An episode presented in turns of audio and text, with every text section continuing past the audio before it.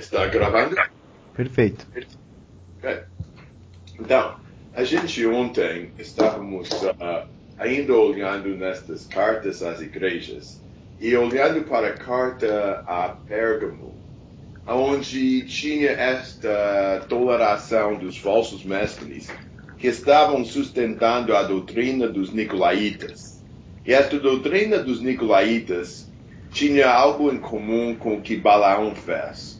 Quando ele aconselhou que uh, Balaque uh, infiltrasse mulheres moabitas entre os israelitas para seduzi-los à idolatria e imoralidade sexual. Porque, evidentemente, estes nicolaítas estavam ensinando que foi lícito para os cristãos comer coisas sacrificadas aos ídolos e se envolver com prostituição. Eu não sei o qual justificativa eles conseguiram arrumar para justificar isso, mas eu já vi coisas uh, parecidas hoje em dia, de pessoas justificar coisas terríveis uh, por algum método ou outro. Mas era terrível que uh, tinha irmãos nesta igreja ensinando isso, porque uh, estava para induzir o povo de Deus a cair nas coisas abomináveis ao Senhor. O Senhor não gostou, primeiro da igreja, por deixar uns irmãos continuar no grupo ensinando uma doutrina tão uh, perniciosa assim. E também ele ficou super chateado com estes falsos mestres. E ele disse em 16 que, a não ser houvesse arrependimento, ele iria vir sem demora e pelejaria contra eles com a espada que procedia da boca dele.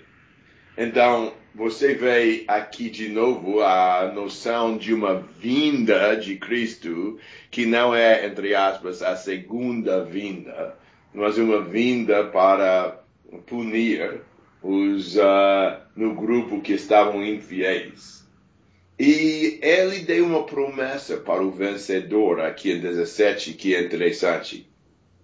Ele disse ao vencedor: dar-lhe-ei do maná escondido.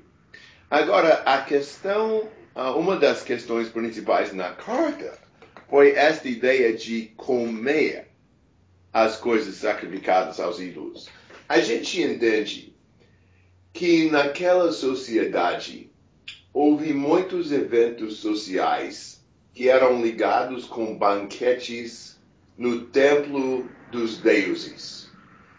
Parece que até mesmo festa de aniversário ou festa de uh, celebração de aposentadoria ou um monte de coisas sociais.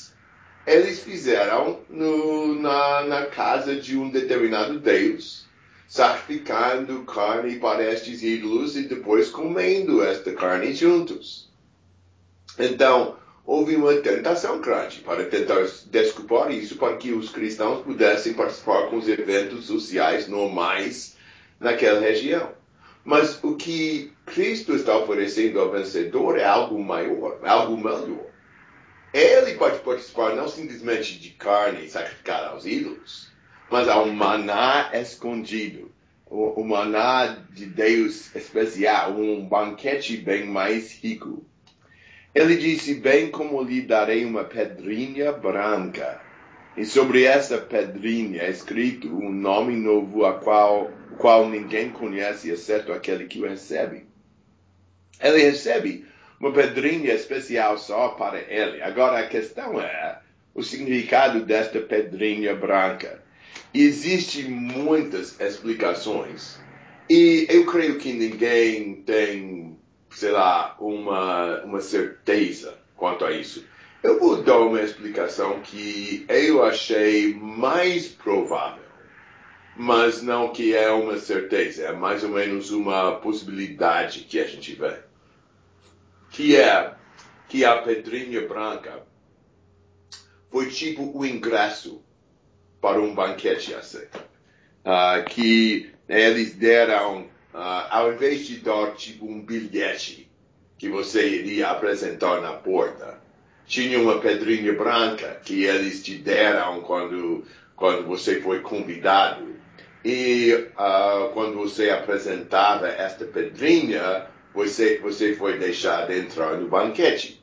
Se for assim, faz bastante sentido do contexto que Jesus está dizendo: se você vence, você não cede para participar no banquete aos deuses. Deus tem um banquete bem maior, conhecido somente para os, pelos fiéis. Um banquete com um maná escondido. Um banquete que você já tem um ingresso uh, próprio assim para, para participar em alguma coisa que outras pessoas não têm. Muitas vezes o mundo é bem atraente para nós, porque a gente vê os prêmios, a gente vê os, as mordomias do mundo e a gente gostaria. Mas se a gente analisasse melhor, a gente tem algo, muitas coisas bem superiores que o mundo não possui. A gente tem algo melhor e a gente às vezes só fica encantado olhando para o que o mundo tem, sem cogitar e refletir mais profundamente que para ganhar o mundo a gente cede muito mais do que o mundo tem para oferecer. Então, talvez é a ideia uh, disso. E, uh, e a gente vê uma lição bem prática. E uma coisa que eu não falei até agora, eu acho, mas é, é uma boa coisa para, para colocar. Quando a gente está estudando o restante do livro de Apocalipse, sempre é interessante refletir uh, na perspectiva de alguém numa destas igrejas. Até seria interessante um dia ler o livro inteiro, como se você fizesse parte da igreja de Éfeso. E depois ler de novo como você fizesse parte da igreja de Esmirna. E de novo como você fizesse parte da igreja de Pérgamo, etc. Porque existem muitas coisas na carta que tem talvez uma, uh, sei lá, uma aplicação especial para uma ou outra ou outra das igrejas. Você vê que a carta foi escrita, a carta em si foi escrita com cada uma dessas igrejas na mente. Ok, eu falei demais. Tem observações e perguntas? Uma coisa, Gary. Uma coisa, Gary. É, aqui no, nós temos uma cidade pequena e tal, e é costume fazerem festas aqui, principalmente a questão da igreja católica, né? E seguido eles fazem assim, é, venda de churrasco, coisa assim, é, é, mondongo, que é dobradinha, etc, né? É, poderia ser entendido isso como uh, comer carne sacrificada a ídolos? Talvez. Um, acho que a gente não pode participar com alguma coisa que nos envolve com a participação com algum ato de adoração errada ou que dá um tipo de apoio alguma prática errada. Agora, talvez existem coisas que a gente tem que refletir e usar discernimento uh, para saber. É, eu recebo de vez em quando perguntas assim, de brasileiros e eu não estou tão familiar com a cultura em termos destas coisas para entender o significado. Mas se, se fosse uma festa que, assim, sei lá, promovia alguma coisa errada e, e participando eu me vinculei com a coisa errada não podia fazer. Você tem, talvez o trecho que nos orienta melhor é 1 Coríntios 10, que demonstra que existe algumas, algumas cogitações uh, profundas que devemos uh, colocar. Porque em 1 Coríntios 10, basicamente ele fala que não pode ir para o templo do ídolo e comer a carne quando está vinculado com a celebração ao Deus daquele templo. Mas você podia comprar carne do açougueiro. Independente de ele ter talvez comprado a carne do templo do ídolo, a carne que foi sacrificado ao ídolo, mas depois foi vendido para o açougueiro que, que revende para os fregueses. Aí ele disse que tudo bem, porque não, não tinha mais ligação com idolatria. E o fato que foi sacrificado, dedicado, consagrado, qualquer coisa assim para o ídolo, não mudou a carne em si. A carne é a carne. Então, se você pode comprar fora deste contexto, comer tudo bem, ou ele disse você pode ir para a casa do vizinho e comer um jantar com um vizinho assim pagão. E você pode comer a carne à vontade, porque não, não importa a origem da carne, importa que não está uma, sei lá, uma celebração ligada com o ídolo. Agora ele disse, vamos supor que você está na casa do vizinho e um dos, um dos convidados te informa, olha, esta carne foi sacrificada aos ídolos. Talvez seria um irmão cristão até, que estava também no banquete. E, e, você percebe por ele ter te dado a informação que a consciência dele pesaria se ele comesse. Daí você iria até deixar de comer só por consideração da consciência dele. Mas em si, daria para comer fora do contexto da idolatria.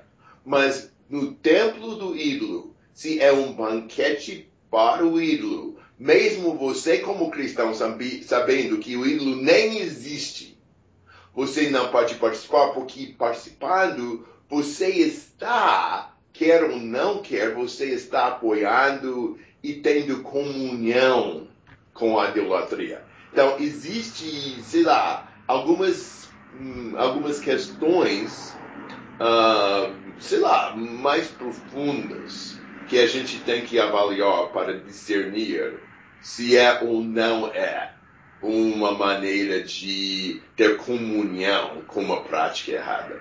Não sei se dá para entender bem. Não, dá para entender sim. Uhum. Então, muitas, uhum. muitas coisas na Bíblia são bem relevantes às, às situações que a gente enfrenta. E graças a Deus, ele dá informação que, que nos ajuda. É, é claro que uh, a gente gostaria, às vezes, de ter uh, palavras mais específicas, mas o que a gente tem que fazer sempre é fazer uma aplicação honesta de princípios que a gente tem. Outras observações e perguntas? É, Laura, não sei se é o que você quis dizer, mas uh, pelo menos da região de onde eu venho, não sei se aqui é a mesma cultura, mas a gente tem o, a festa junina, não é? E tem muito essa questão da, da questão da fogueira de São João, é uma festa muito voltada para a questão dos santos católicos, né? Sim. É, esse, e ano, esse ano até eu participei de uma festa junina, levei a Vitória, né? Mas não que a gente ficou atrás de fogueira, coisa assim. Ela foi lá, brincou com os amiguinhos e a gente veio embora, né? Uhum. Mas até não teve, assim, uh, enfoque a santo. Teve enfoque na festinha para as crianças. Foi uma festinha para crianças. Então até tudo bem, né? Porque tem muitas por aí que é, fico em volta de Santos, coisa assim, e daí eu não vou, né? Mas a questão aqui que a gente levantou é que, uh, como cada esquina aqui tem uma igreja católica e eles fazem promoções para arrecadar dinheiro, é, então o que acontece? Eles vendem, é, ah, é festa, sei lá, da padroeira, Nossa Senhora do não sei o que lá, eles vendem ingresso para churrasco, vamos dizer. E as pessoas vendem, dão, etc. Existe um comércio por trás disso aí. E as pessoas vão, uh, você compra isso aí, vai ali, pega a carne leva para casa comer. É, tem as pessoas que vão lá venerar o santo e tal, que ficam lá, comem lá. Mas uh, o que acontece muito é as pessoas venderem ingresso, a gente vai ali, pega a carne e vem para casa, né? E, então me chamou a atenção as últimas vezes que até meu pai vende muito, porque meu pai participa, ele é um dos cabeças aqui da igreja católica aqui na cidade, então é, eu comecei a não comprar mais dele, né? Digo, não, não, dou uma desculpa, dou outra, mas não evito, né? Uhum. É, me parece que é, eu tô que nem Sansão, né? Que é, foi teve a ordem para não, não comer, não mexer em animal morto, não comer mel, não passar nos não, não beber vinho, mas passava perto do vinhedo. Estava sempre pisando no, no, no meio fio ali, quase chegando. Né? Então eu tento assim evitar, né, de, de, até passar perto, assim, eventualmente tudo bem, né, mas é melhor, assim, eu acho que me, me, se afastar do que correr o risco de estar tá pecando, né? Concordo. É, é bom às vezes ter diálogo, talvez até entre irmãos maduros, quanto a estas coisas. Um, porque é, eu entendo que acho que mais do que existe aqui nos Estados Unidos, existe mais coisas aí uh, sociais, como vocês estão falando, festas juninas, essas coisas que você está descrevendo, uh, etc., que estão meio ligados, pelo menos, com os santos católicos, ou até espiritismo também. Acho que tem coisas ligadas com isso aí. Tem. Uhum. E, e é um pouco complicado entender estas distinções. E uma coisa, talvez é edificante dizer isso, uma coisa que, que foi complicado para mim quando eu mudei para o Brasil era a seguinte questão, é diferente, mas, mas acaba sendo a, a, o mesmo tipo de coisa.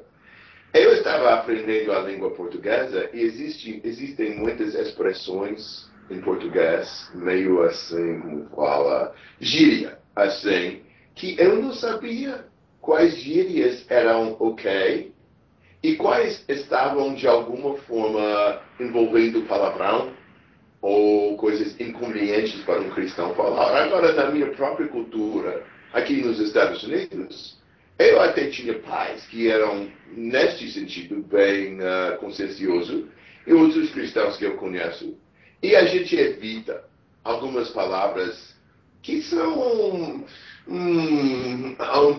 meio assim, usando o nome do Senhor então. A gente tem um monte de palavra aqui que não usa o nome do Senhor exatamente, mas alguma coisa ah, mais ou menos o nome do Senhor, só muda alguma letra para amenizar um pouco. Mas as pessoas entendem que é uma outra forma para, para usar o nome do Senhor. E a gente evita. E, e, a gente tem consciência disso. Até porque a gente vive no contexto de cristão. Mas eu andei para o Brasil.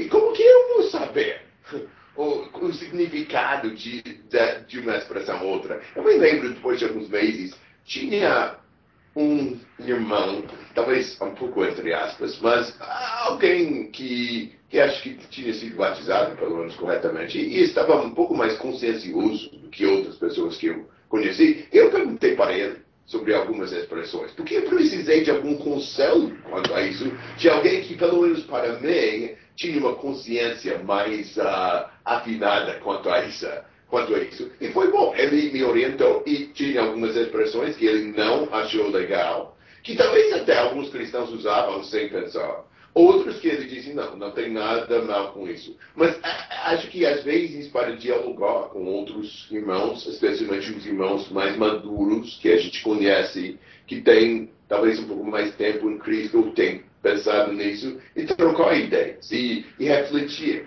Porque Muitas vezes a questão difícil é como aplicar corretamente estes princípios. E eu gosto do que você fez, Lauro, no sentido que, se você achar que você está beirando alguma violação, é melhor evitar.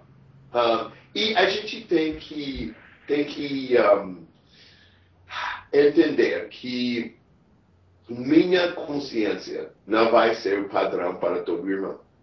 Que às vezes eh, tem, é tipo nos Estados Unidos com palavras. Tem palavras que eu evito, que eu sei que tem irmãos que usam. Talvez usam sem pensar nada. É, é tudo bem, eu não vou julgar meu irmão. Mas eu vou ficar longe de alguma coisa que eu acho meio duvidoso. Eu prefiro assim. Não custa nada para evitar alguma palavra, especialmente para mim, que nem foi criado usado. E, então, eu geralmente eu tento Se eu vou errar, prefiro errar, no sentido de ser mais restrito do que é absolutamente necessário. Okay. Outras observações? No caso desses churrascos que o Lauro está falando, geralmente eles são feitos para patrocinar justamente um, a igreja. Exato. Uhum. Você estaria cooperando com a coisa errada, né? Sim. E você tem trechos como segundo João 9 a 11, todo aquele que ultrapassa a doutrina de Cristo e nela não permanece não tem Deus. Que permanece na doutrina é se tem tanto o Pai como o Filho. Se alguém vem ter convosco e não traz esta doutrina, não o recebais em casa, nem lhe deis as boas-vindas.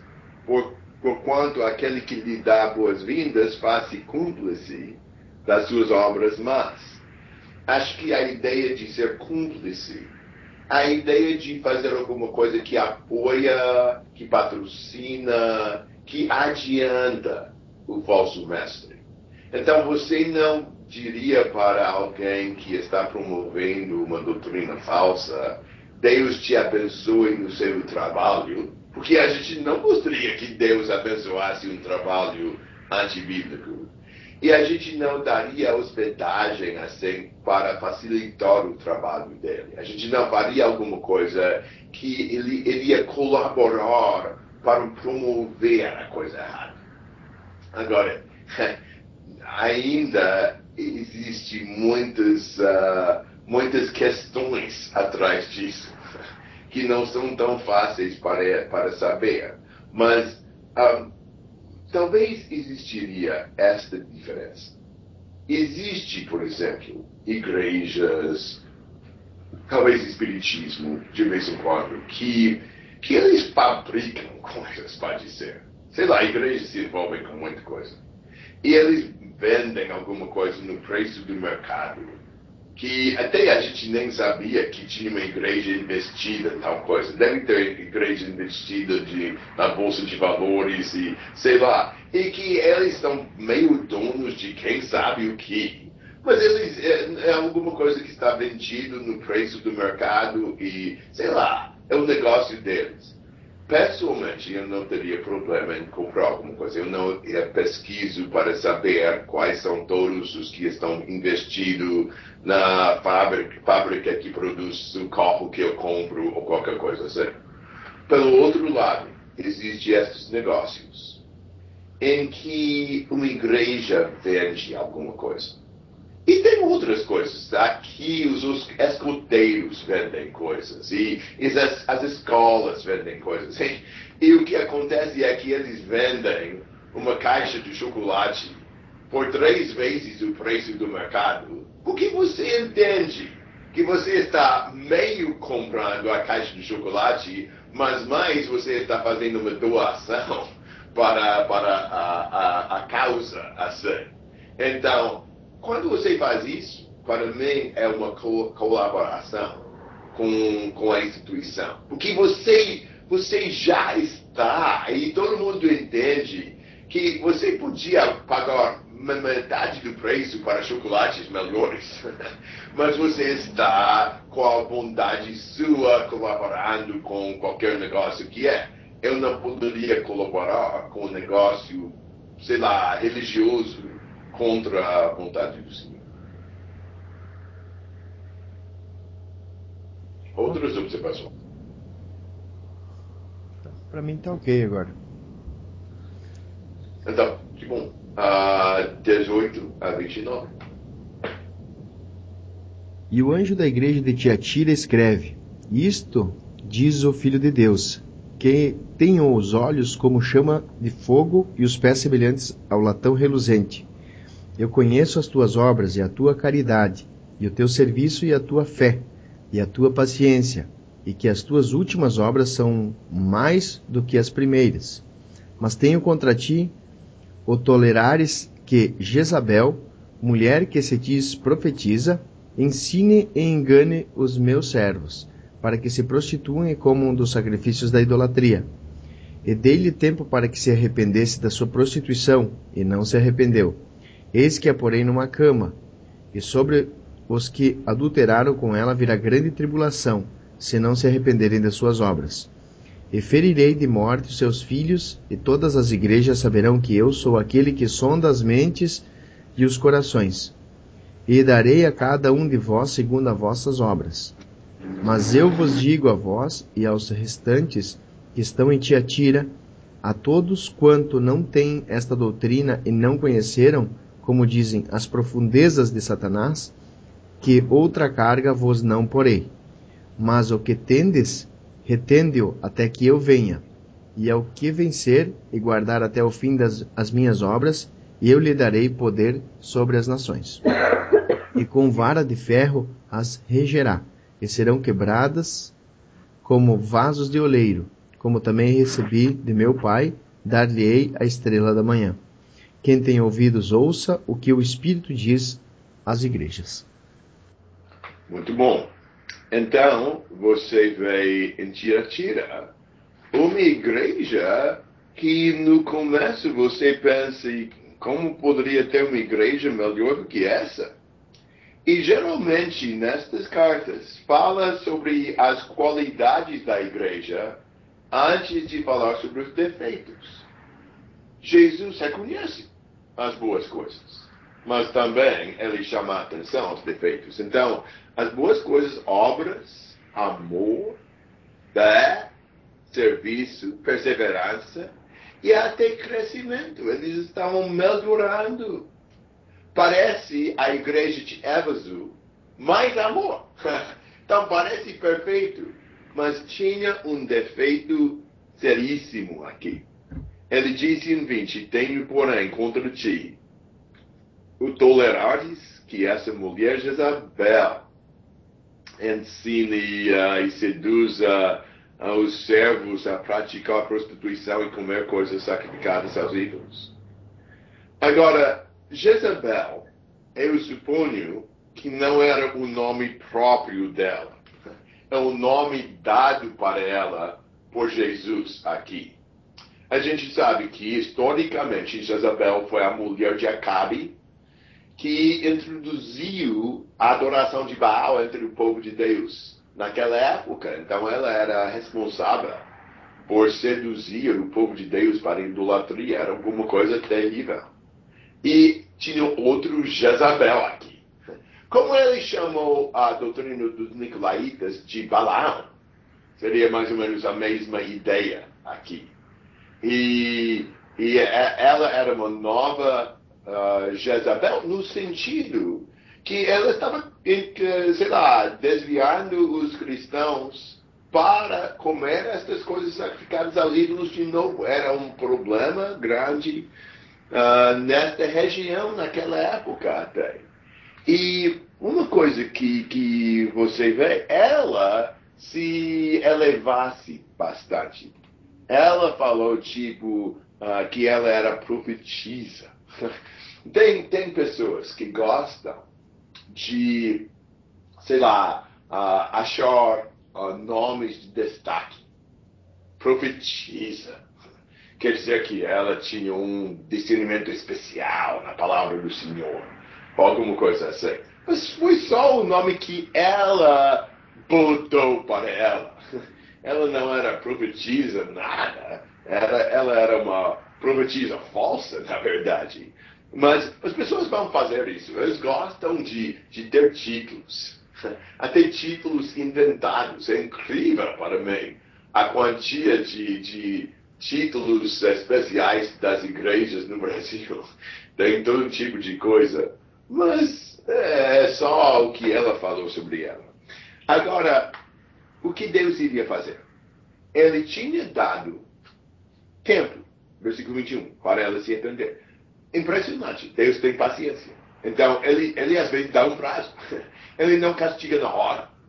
Ele chama a atenção e depois espera. Mas ela não queria se arrepender. Por isso, ele iria prostrar ela na cama e os adeptos dela também. A cama, assim, de doença. Agora é interessante porque ela estava incentivando a prostituição. Então, ela gostou tanto da cama, então ele vai dar para ela a cama.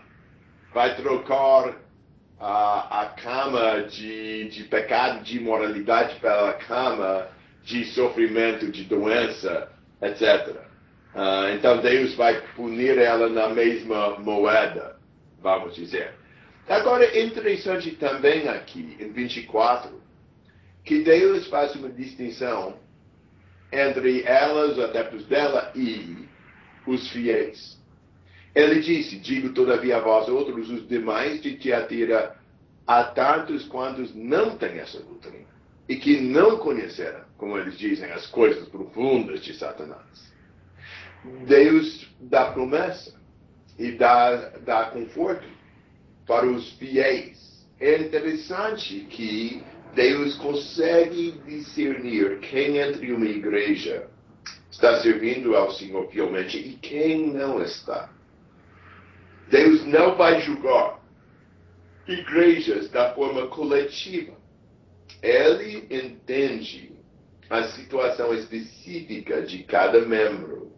Então, ele está oferecendo apoio, ânimo para os irmãos que estavam servindo fielmente. As pessoas que não conheceram estas coisas profundas de Satanás, como eles dizem. Eu não sei exatamente o que eles queriam dizer com isso. Uma possibilidade é que eles disseram que eles conhecerão as coisas profundas de Deus, que deixou o cristão comer coisa sacrificada ao ídolo ou cometer imoralidade sexual. E Jesus está dizendo, eles conhecem, na verdade, as coisas profundas de Satanás, não uma coisa profunda de Deus, isso não. Ou talvez eles estão até dizendo que, através de conhecer as coisas profundas de Satanás, eles tinham poder sobre ele. Como que você vai poder uh, rebater Satanás se você não conhece as coisas profundas dele? Então, eles se envolveram com atos más mãos para talvez conhecer e ter domínio. Não sei qual dos dois, mas acho que talvez um dos dois era a perspectiva deles. De qualquer jeito, tinha este remanescente fiel que iria, uh, sei lá, vencer e acabar tendo domínio sobre as nações. Uh, uh, eles, eles tinham que simplesmente conservar o que eles tinham. eles a, a, a vida cristã é uma campanha, não uma batalha. A gente pode vencer na batalha e perder a campanha. A gente tem que perseverar. A gente tem que guardar. Mas os que guardaram, os que continuaram fiel, mesmo nessa igreja uh, complicada, eles ganhariam o galardão de autoridade com Cristo sobre as nações. Eles receberiam a estrela de manhã, quer dizer, Cristo em si, a estrela da manhã era a estrela que uh, brilhava especialmente logo antes uh, do, como fala, da, da alva, eu acho que é, uh, do, do, do, nascimento do sol. Então, estava mais ou menos o, a, a, a, o arauto que, que apresentava o dia. Então, eles ganhariam o novo dia se eles venceram, continuaram fiel. Agora, a primeira igreja, onde inverte os dois. A promessa ao vencedor vem antes daquele quem tem ouvidos. E no restante, nos últimos quatro, nas últimas quatro cartas, tem isso. O vencedor chega, vem primeiro e depois uh, uh, o chamamento para ouvir estas palavras. Observações e perguntas sobre a carta da igreja de Tiatira.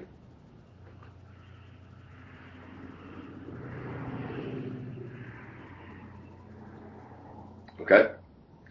Então, uh, 3, de 1 a 6.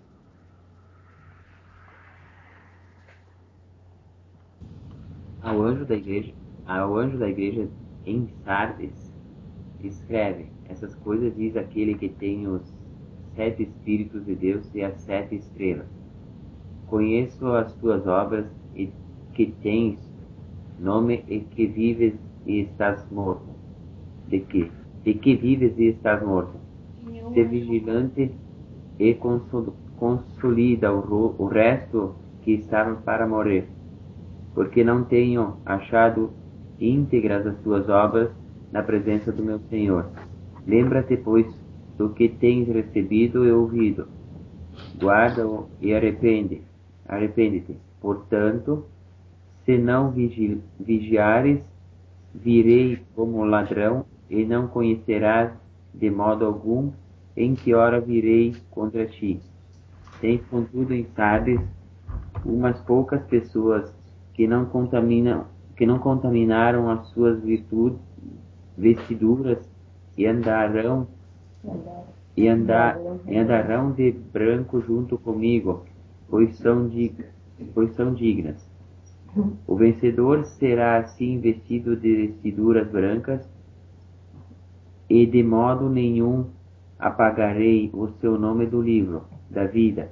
Pelo contrário, professarei o seu nome diante de meu Pai e diante dos seus anjos. Quem tem ouvidos, ouça o que o Espírito diz às igrejas. Ok, aqui a igreja de Sardes. O que ele falou sobre esta igreja em 3.1 é que tinha nome de que vive, mas de fato está morto. Quer dizer, tinha uma reputação de ser uma igreja viva. E estava gozando este nome, mas a realidade era diferente.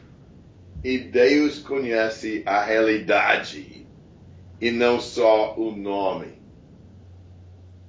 Às vezes, a gente se importa muito com nossa imagem e não com a realidade me faz lembrar, vocês se, vocês se lembram daquela figueira que Jesus amaldiçoou, que tinha folhas, mas nenhum fruto, nenhum figo.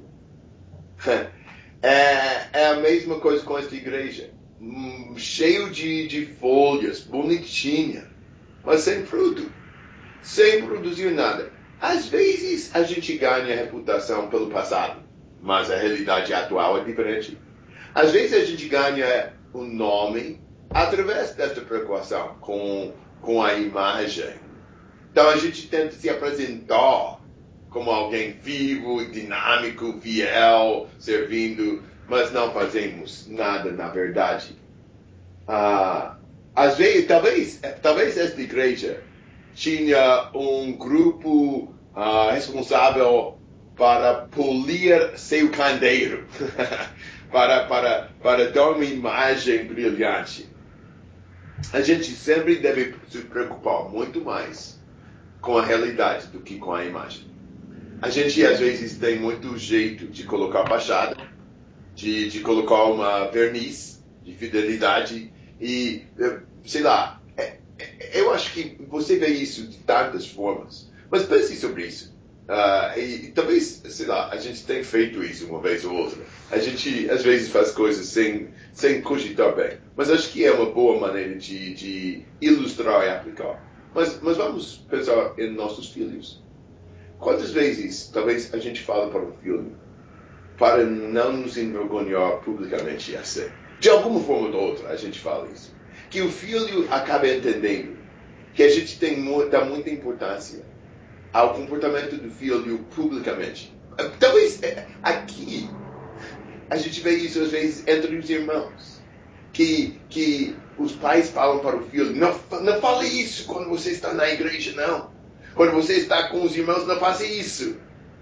E, e a criança aprende que importa manter a imagem na frente dos irmãos.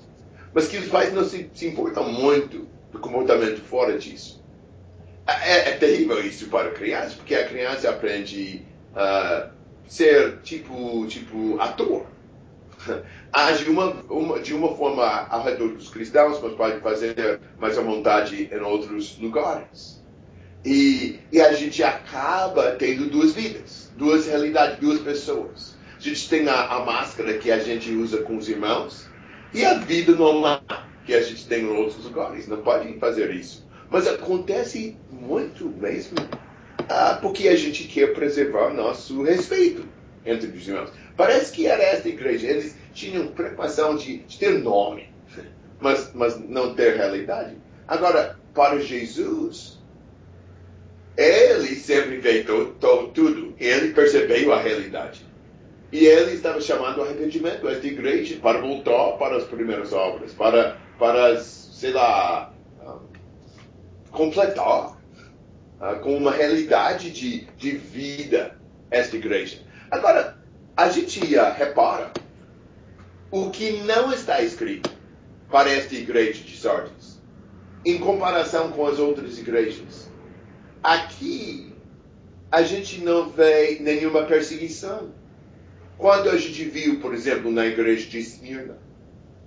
E a gente também não vê nenhuma falsa doutrina como acabamos de, de perceber em Pérgamo e Tiatira.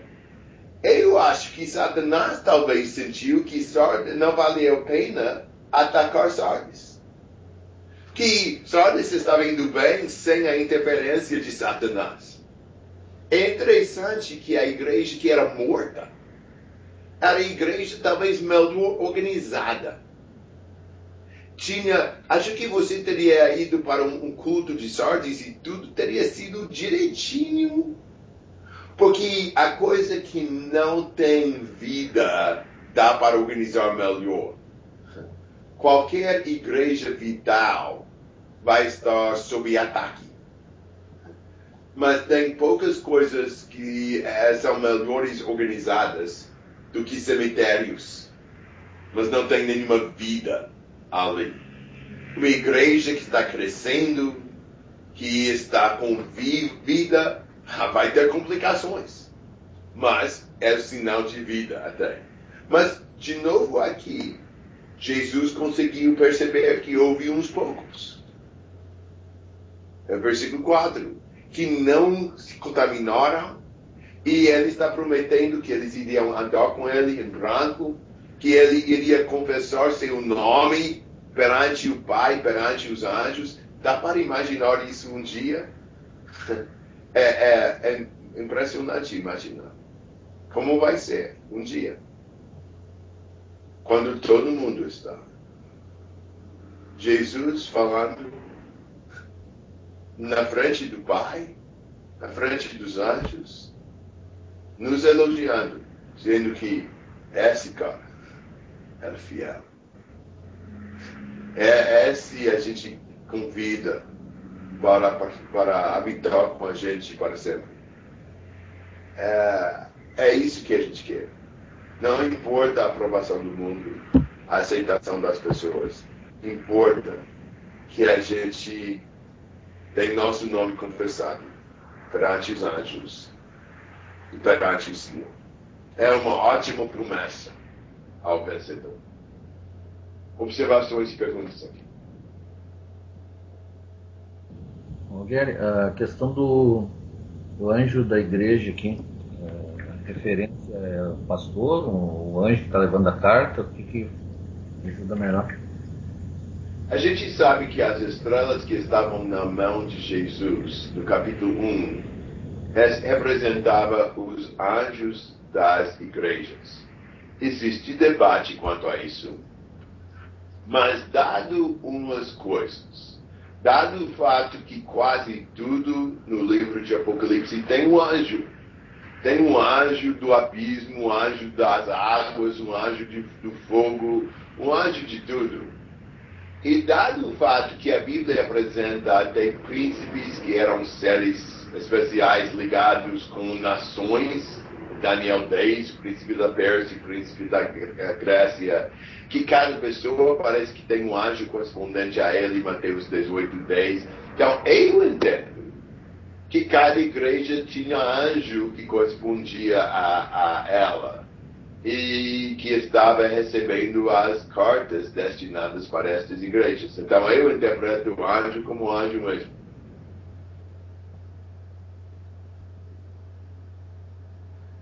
mais coisas? Obrigado, acho que fica mais, é, mais claro, né? Que a gente entende que os anjos estão a serviço da, da igreja, né? do povo do Senhor.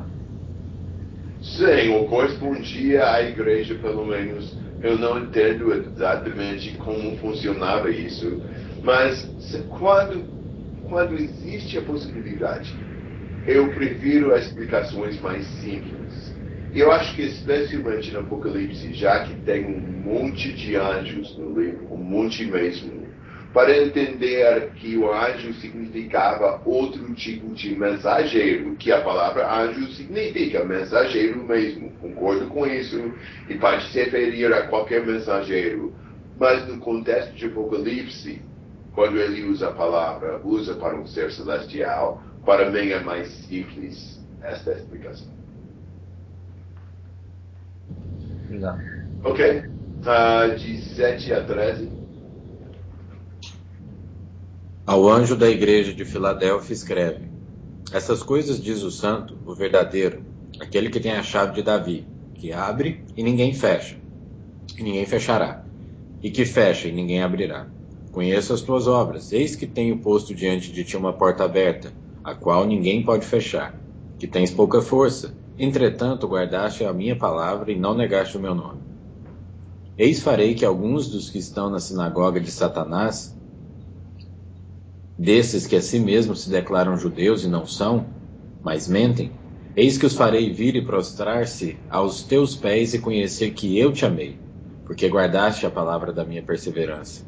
Também eu te guardarei na hora da provação que há de vir sobre o mundo inteiro, para experimentar os que habitam sobre a terra. Venho sem demora. Conserva o que tens para que ninguém tome a tua coroa.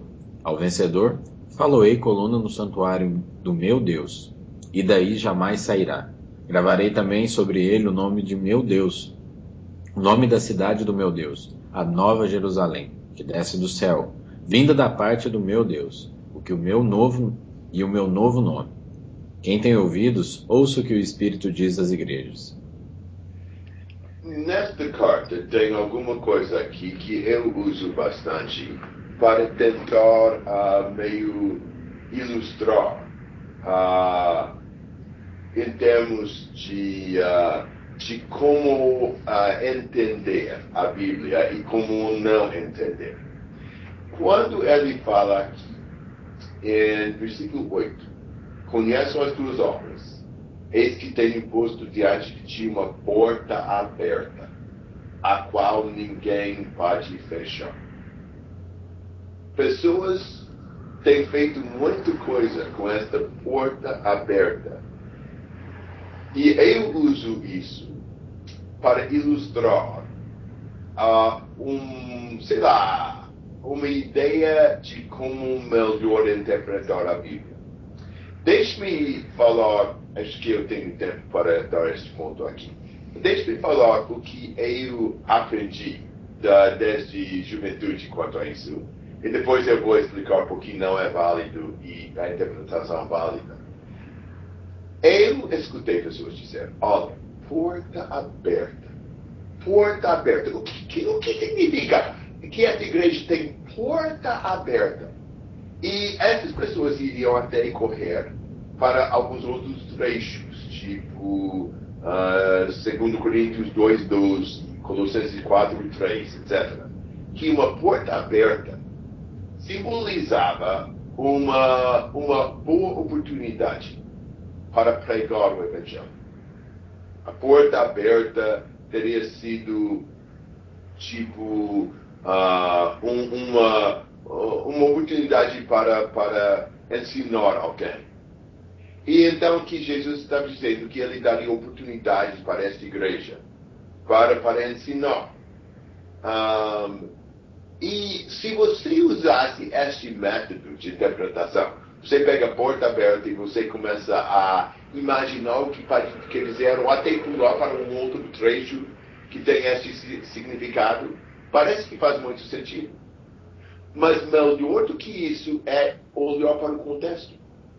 Antes de pular para outros trechos, o contexto deve governar a interpretação de uma figura.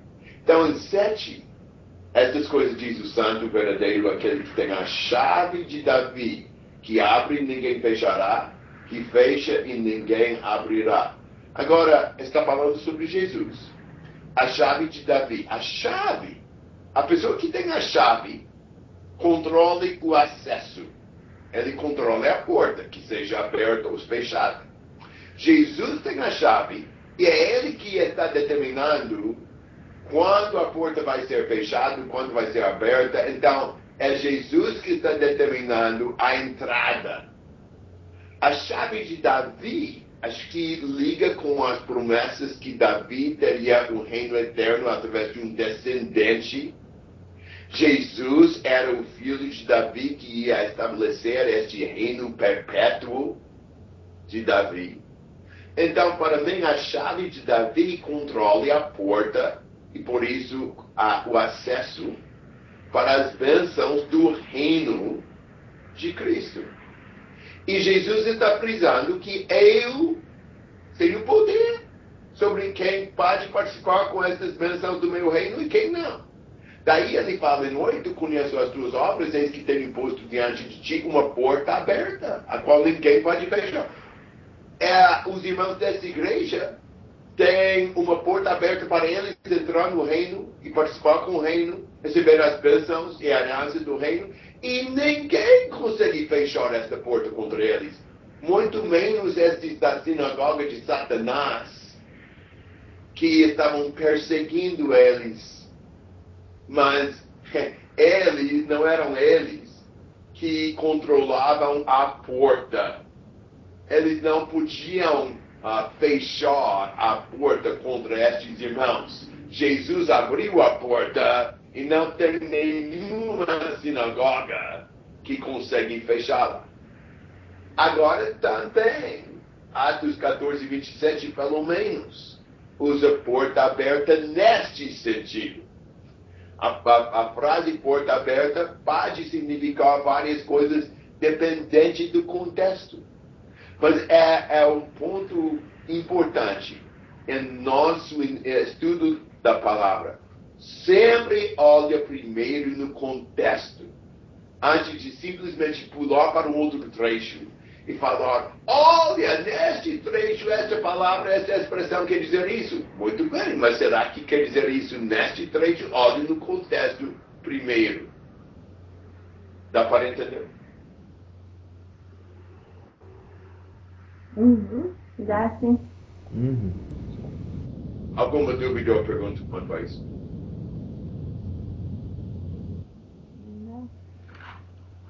Então, talvez é um bom momento para, para parar aqui por hoje. Uh, amanhã tenho outro estudo neste horário e sexta-feira à noite e sábado minha irmã está tendo um evento especial com pregações e cânticos na casa dela, então não vou estar disponível, mas no, no domingo, se Deus quiser, a gente vai continuar. Muito bom. Vamos continuar no domingo então. E espero que vocês tenham, tenham dias agora. Obrigado, Gary. Tenham bons estudos aí, bom, bons louvores a Deus aí. Obrigado, mano. Bom tempo aí para passar com os irmãos e fique com Deus. Até mais. Obrigado, Gary. Nada. Tchau, Gary. Tchau. Gary. Gary sempre desliga.